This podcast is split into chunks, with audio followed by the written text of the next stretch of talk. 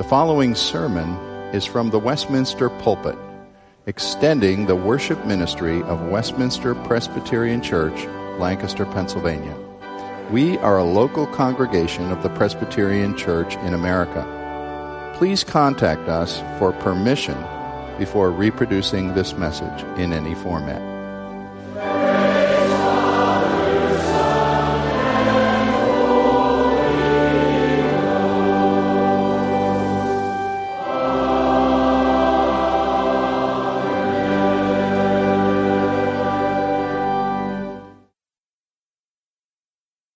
The summer months, I'm proposing that we go to the Old Testament because we haven't been there for a while, for one good reason, but also to learn some of the dramatic encounters that we can find there. And they will mostly be familiar passages to you where we see God meeting people at some crucial turning place in their life. I've called this series Turning Points Meeting God at a Crossroads in a Person's Life. And we're going to be engaging with this until about Labor Day with a variety of Old Testament passages. I turn today to a very familiar place, Genesis chapter 3. And I only decided actually Friday afternoon that I would be dealing with this passage for two weeks because it's so important and there's so much to be said about it so that uh, this will be a to be continued, if you will, uh, after Lord willing, next week as I come back to this passage. Listen to God's word, Genesis 3, the first 15 verses. Now the serpent was more crafty than any other beast of the field that the Lord God had made. He said to the woman, Did God actually say, You shall not eat of any tree in the garden?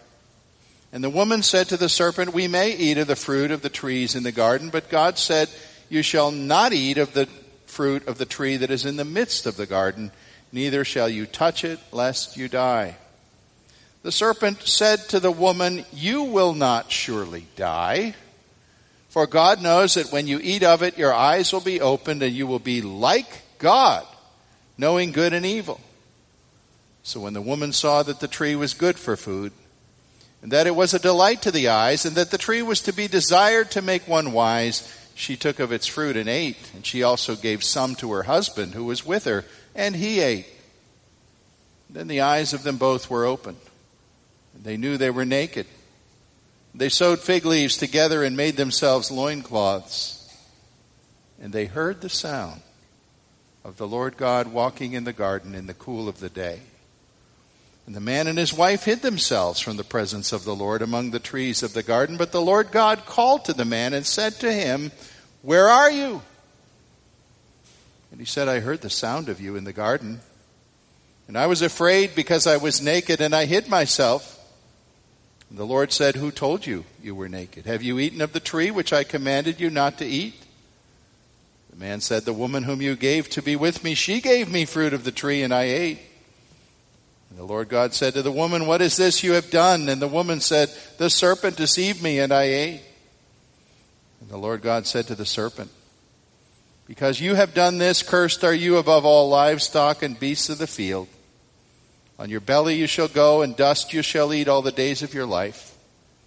I will put enmity between you and the woman, and between your offspring and her offspring. He shall bruise your head and you shall bruise his heel. This is God's word, true in everything that it teaches.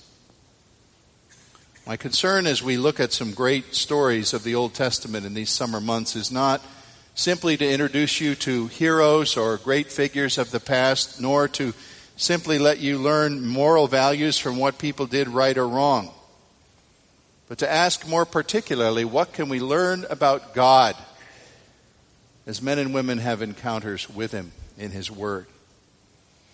Beyond any question, if we were to nominate a list of the most important passages, I'm not saying favorite passages in the ones maybe you would like the best or that make you feel good, but most important passages of the Bible that contribute as cornerstones of its development and what it teaches, you would have to say that Genesis chapter 3 is on a fairly short list.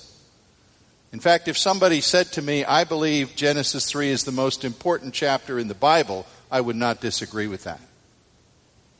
Here in the splendor of the Garden of Eden, God has made the man and woman as the epitome of his creation, exhibiting his own image, able to fellowship with him at the highest level of everything that God had made, blessing them, giving them privileges, giving them one prohibition so that they would remain the creature and he would remain God. And then we see what happens. We can never put too much emphasis on Genesis 3 because after it, nothing is ever the same again. Now, we ask a question to start with Did Adam and Eve really exist? Were these flesh and blood people we're talking about here? Or are they just somehow symbolic or legendary? Were there, was there just one man and his wife who actually were both the biological and spiritual progenitors of the entire human race? Those questions are very current. This whole subject's being discussed a lot today. I think because it's rather a litmus test of what you think of the entire book of Genesis and, and how you look at its history. I know there was a seminar in Philadelphia just a month or two ago in which 400 people came to hear speakers talk. Biologists and theologians and others were Adam and Eve real people.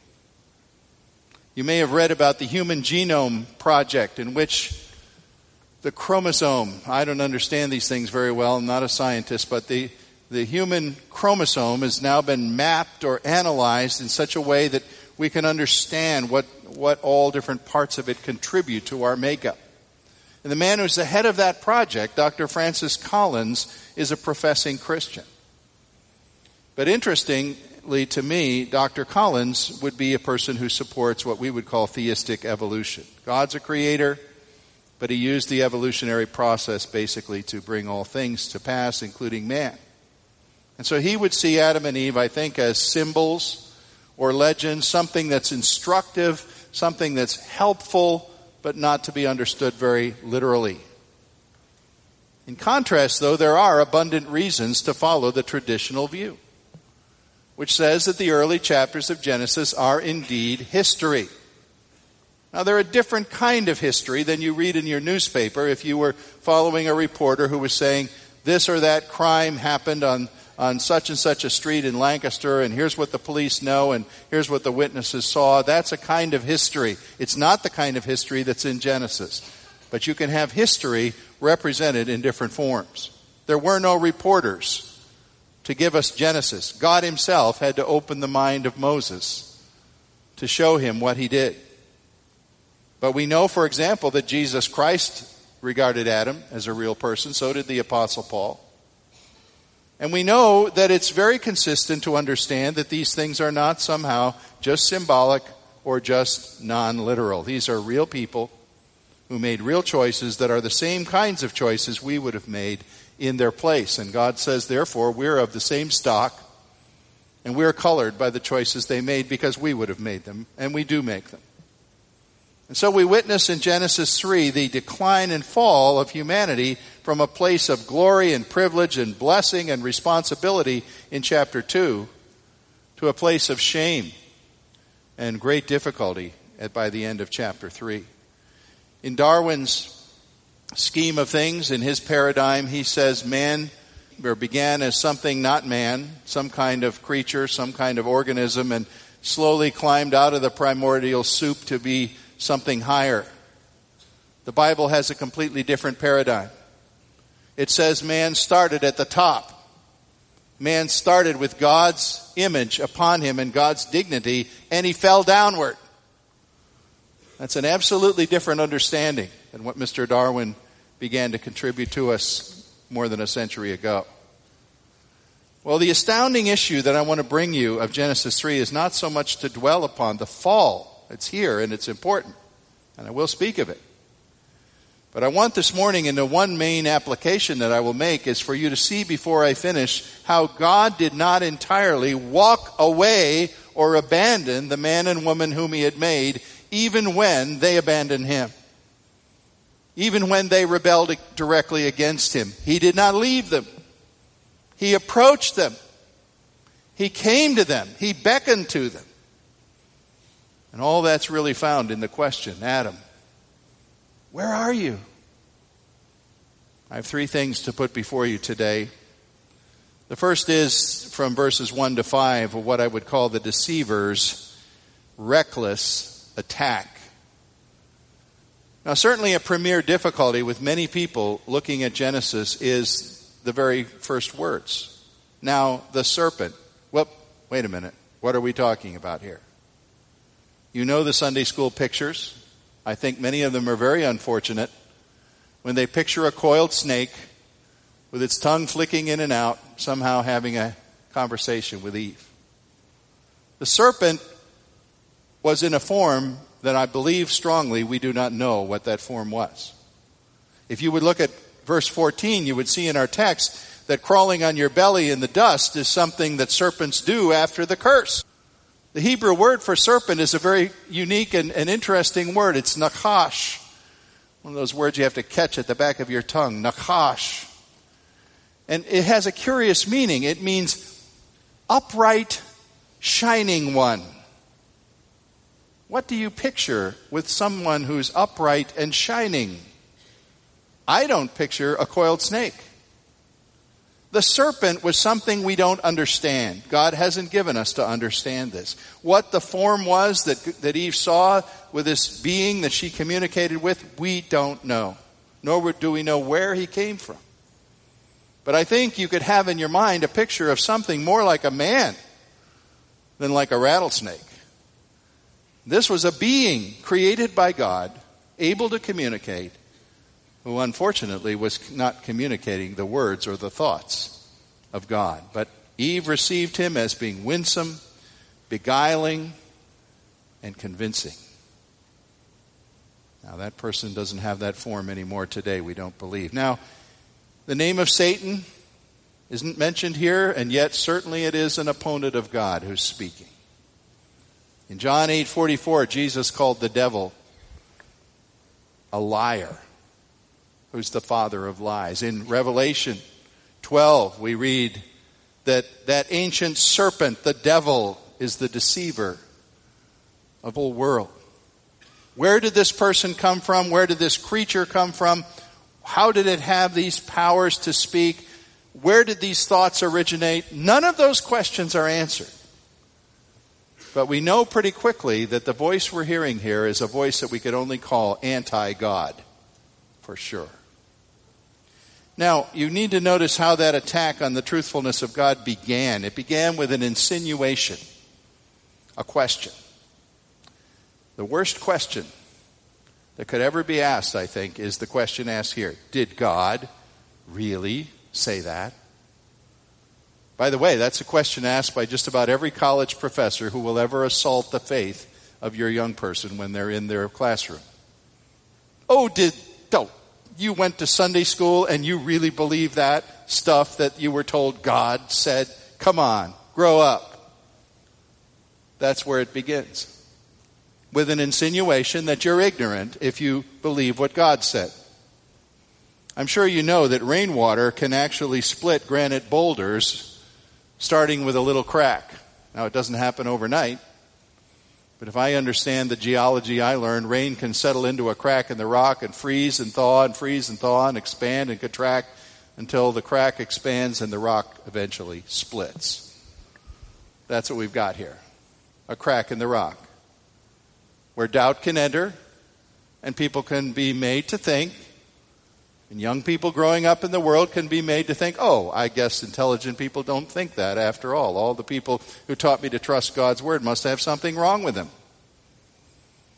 John Calvin said, because this enemy of God would never have attacked God and tried to drag God off his throne, couldn't have done it anyway.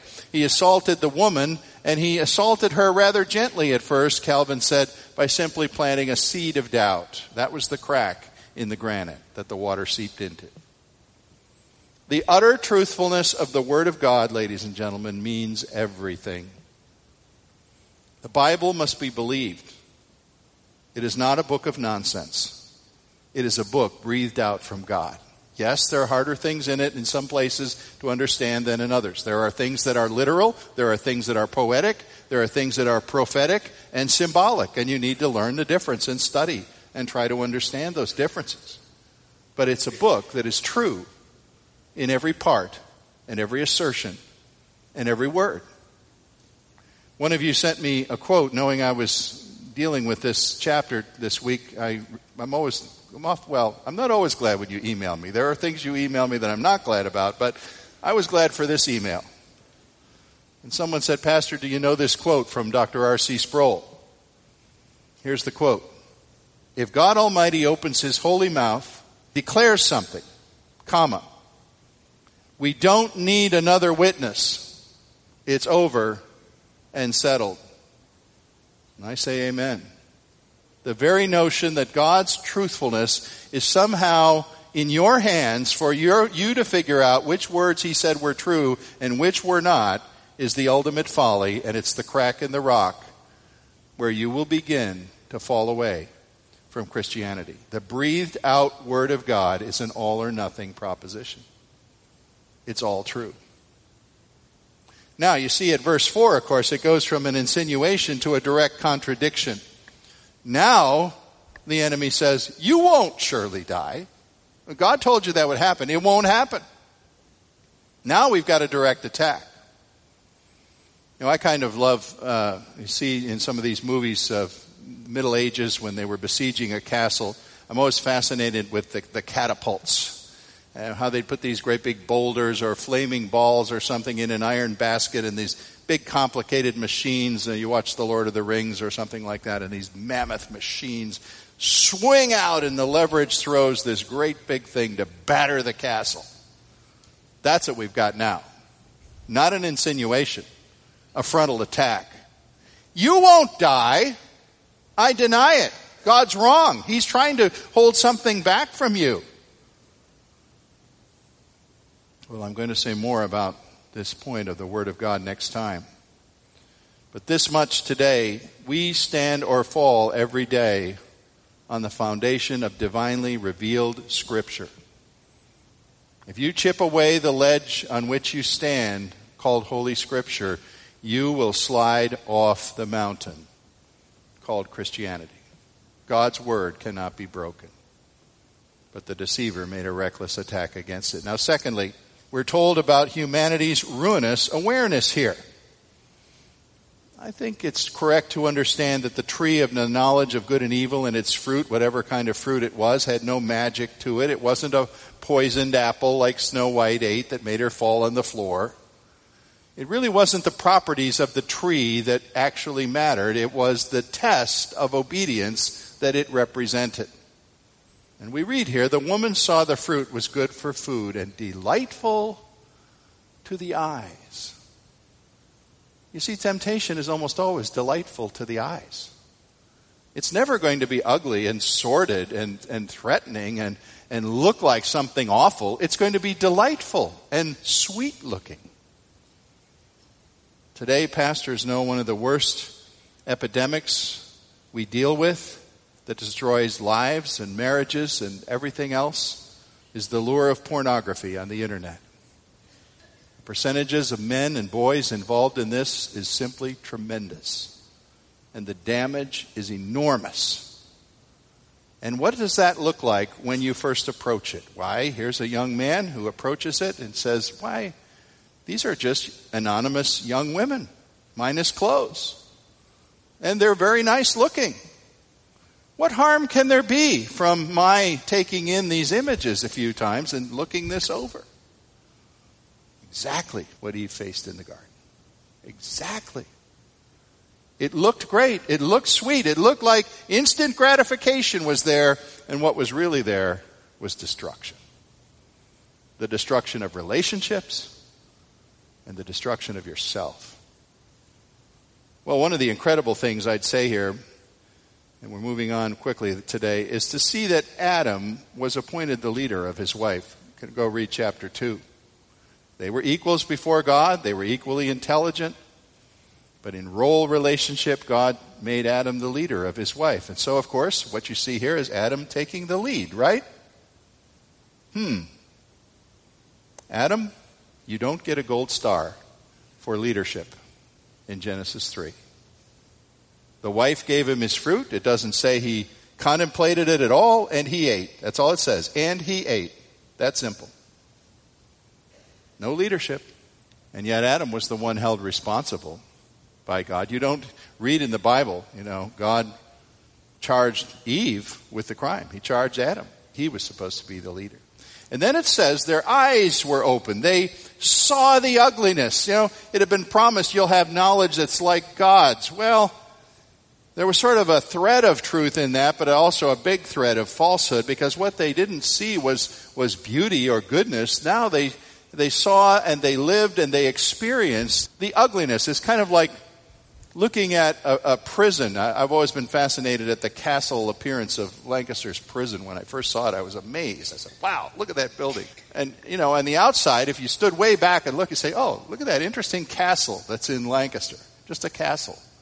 If you didn't notice the barbed wire and a few other things, you'd think, wow, castle. Cool. But get a little closer and go through the doors and go inside, and you'll have a very different impression.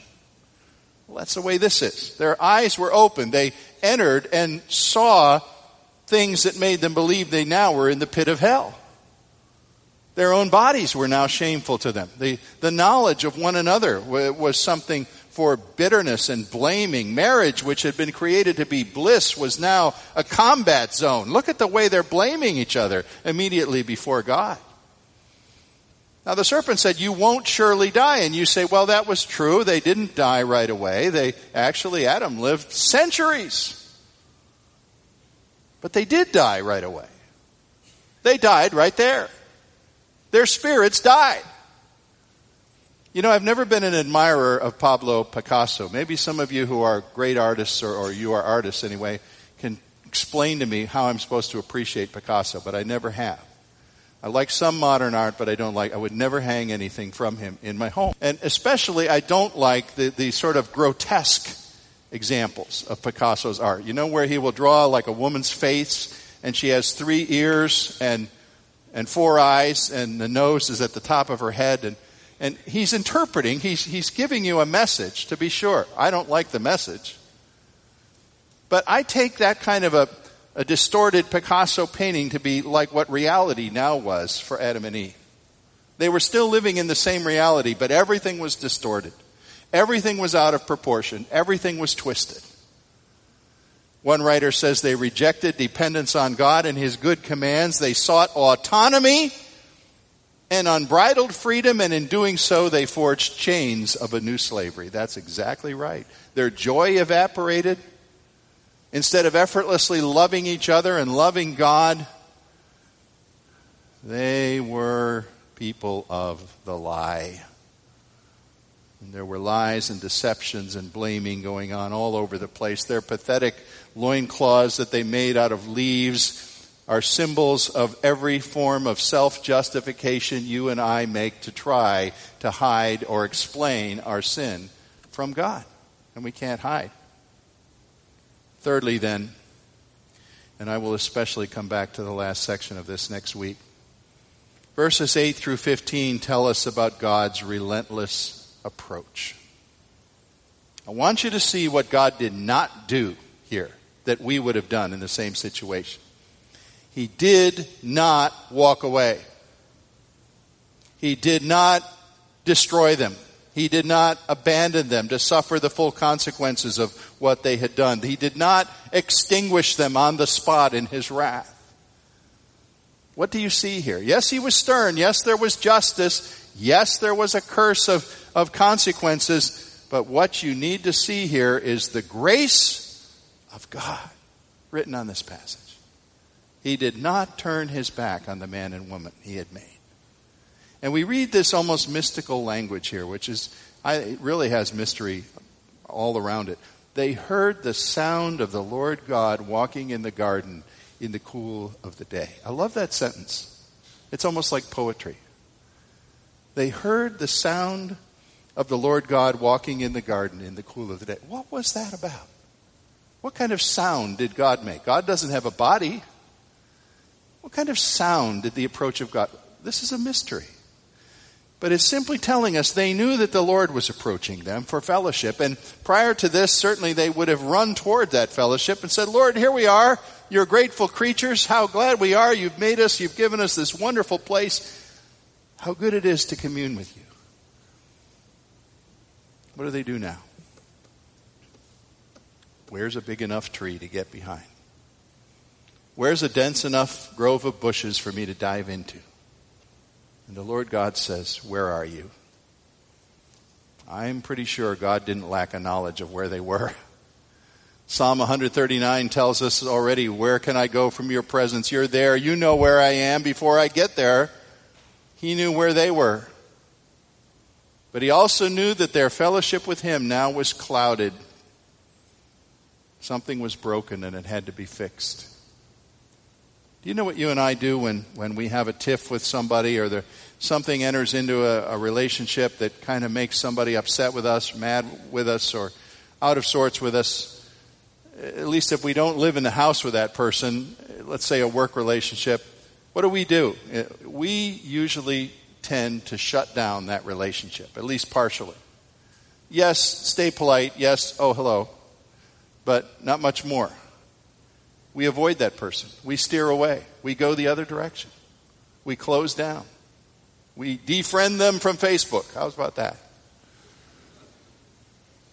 God has never defriended anybody from Facebook. God approaches the broken person, the transgressor, the guilty, ashamed person in His grace. If you get nothing else this morning, will you get that from this passage? All the tragedy that's in here, there's something wonderful here. God approached the broken man and the broken woman in their shame and said, in essence, Why are you hiding? Come out and meet me. Come out and confront what's wrong. I'm preparing a way to deal with it. And as we close today, don't miss all important verse 15. I'm skimming this passage very quickly, but Notice this note of the gospel, this prophecy of Christ. I was at presbytery meeting yesterday. We were, we were examining a man for ordination, and he, you know, did very well. And he threw us a Latin term in the midst of his, he was actually referring to this verse. And I'll let you learn a Latin term. So if somebody says, What was the sermon about? I don't know how likely you are to be asked that, but you can say, Whoa, I learned a Latin term, proto evangelion. Write that down. It's impressive. Theologian's term. It's a pretty simple term. It means first gospel. Genesis 3:15 is the first gospel in the Bible. Why? Because in it God announced to his enemy who had defied him, who had lied about him, who had ruined the understanding of the woman and the man, I am sending my offspring, the offspring of the woman, who will oppose your offspring, and your offspring will bruise his head, and you will only bruise his heel. I like better the NIV and other translations to say, You will crush, his head will be crushed, and Jesus' heel will be bruised. For that is Jesus. That is the cross. That is the first announcement in all of the Bible. Veiled as it might seem, you know, it's veiled there. They didn't know. Adam didn't say, Oh, good, Jesus is coming. No, of course not. But we can look back and say, Look, God designed in the midst of the mess and the brokenness and the shame when they couldn't even look in his face that he would make a way to initiate contact, to come in grace, and to reach and save and resolve this broken situation for millions like them, people just like you. And the question is will you respond? Or will you dive for the bushes? You see, that's what millions of people do. I say, oh, do you know what? I went to church today and the pastor preached about Adam and Eve as if they were real people. What kind of a nut is he? Isn't this guy had an education? Doesn't he know anything? I do know what the revealed Word of God says. And it says, if I run and dive in the bushes and justify myself and blame my wife and blame everybody else around, I'm going to get nowhere. I will live in my sour tasting, bizarre, askew, chaotic world in my misery. But if I hear God saying, fill in your name, where are you? And I turn to Him and I say, God, I'm in a shameful place. I'm in a broken place. I don't know which way is up or which way is down. But thank you for calling my name. I'm here, Lord. Will you help me? You will find that the Jesus promised in Genesis 3:15 has worked out all that you need to resolve your situation. This was God's eternal plan. And He's ready, as you respond to Him, to embrace you with joy right now. He really is. Our Father, help us to understand that Adam's situation was no different than ours. Thank you for putting the gospel so early in the Bible. Thank you for Jesus who brought it to reality. Thank you for not turning away from us. In Jesus' name, amen.